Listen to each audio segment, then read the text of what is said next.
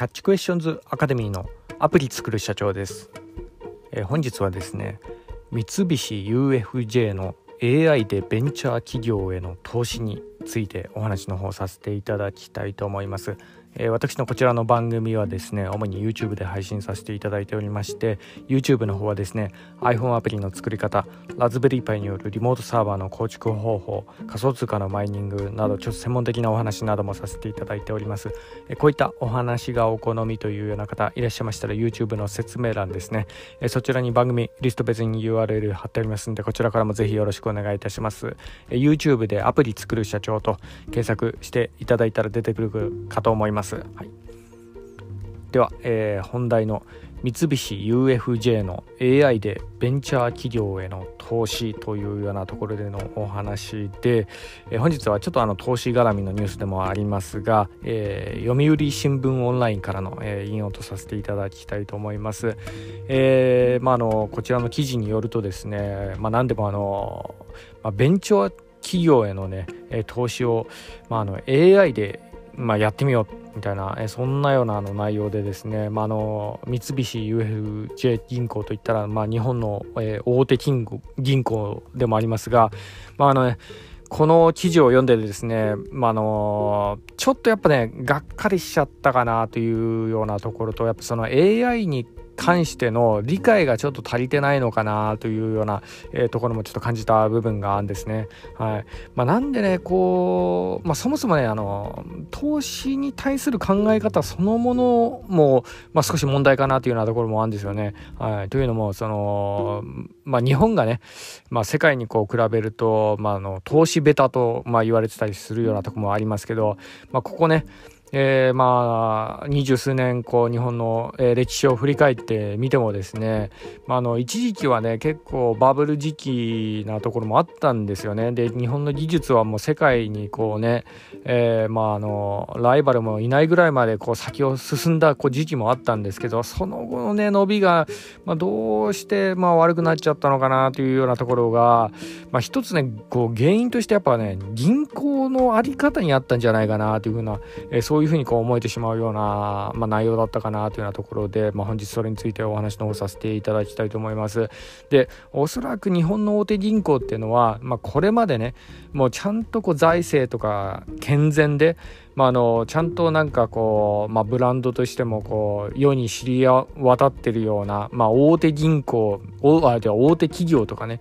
そういったものばかりをこう投資対象として見てきたっていうようなところなのかなというようなところをこうつくづく感じてしまうようなところがあるんですよね。はい、で、まあの AI に対する考えも少しちょっとずれてるなというようなところもあるのはその AI って得意とするのはですね大量のデータ処理なんですよね。で、まあ、そういったあの、まあ、何かのこの大量のデータの蓄積があって、まあ、それで一つの決断を導くっていうのが、まあ、それが結構いいところでもあるんですがそれはですね逆にデータが少ないとあんまり AI は機能できないんですよね。まあ、だからこそなんですけどベンチャー企業に AI で判断させるっていうのはやっぱうんって思ってしまうようなところがあるんですよね。やはりあの実績のたくさんある大手企業とかねそういったものであれば解析のしがいがあると思うんですけど、まあ、そもそも何でベンチャー企業に対して AI で投資判断させようと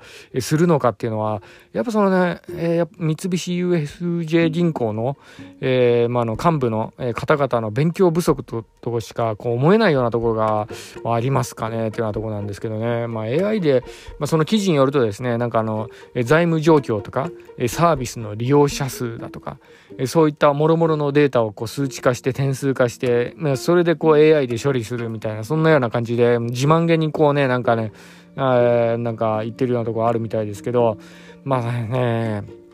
ちょっとがっかりだなというようなところがありますかね。まあ AI のね、本質的なあの、えー、まあ、学習スタイルのその原理とか、えー、そういったものからこう一からこうね、三菱 UFJ 銀行のあの経営幹部ちょっと勉強した方がいいんじゃないかなって、まあ、そういうようなところ、まあそもそもなんですけど、なんでここ AI に委ねるのかなっていうのは、その経営幹部がえ自分でなんか責任を取りたくないんじゃないかなっていうふうにこう思えてもしまいますよね。まあ、あの AI に任せておけば少なくとも自分の判断だけにはならないと思うんでだからその責任放棄みたいなえそういうような感じでなんか AI をこう使ってんのかなというふうに、まあ、そんなふうに思えてしまうかなというようなところでもありますよね。まあ、そもそもねそういうふうにこう考えるんであったら経営幹部っていらないですよね。はいまあ、あの日本の中枢をねこう、えー、まああの担ってきた人口だからこそしっかりしっかりしてほしいなみたいなそういうふうにこう思ってたようなところがあるんで、まあ、こういうようなものがねあの日本の財政を牛耳ってたんであればいやそりゃ日本の産業を衰退してしまうよなっていうようなね、まあ、世界に対しても IT 分野なんかこうかなりねこう遅れを取ってしまったような、え昨今でもありますけどこう新しい技術がなんで日本からこうも出なかったのかなというようなところは、まあ、あの銀行がですね、まあ、しかるべきところにちゃんとやっぱお金貸さなかったっていうようなそういううような背景があるのかなってこう思えてならないようなとこもあるんですよね。はい、そもそもねベンチャー企業のね財務状況とかねサービスの利用者数とかそういったものをこう調べてもそりゃあのまあなんすかねあのベンチャーですよ。まあそんなの調べてもちょっとしょうがないっていうかむしろこのサービスのねねその本質的な部分でこういったサービスが世界を変えるぐらいのポテンシャルあるなっていうのを判断してほしいなみたいなそういうようなとこがありますけど。けどまあこういうような判断はさすが AI には難しいと思うんですけどまあなんなんですかねこう、まあ、の安牌を取りたがるようなこの日本の銀行のこの役員の保守的な姿勢、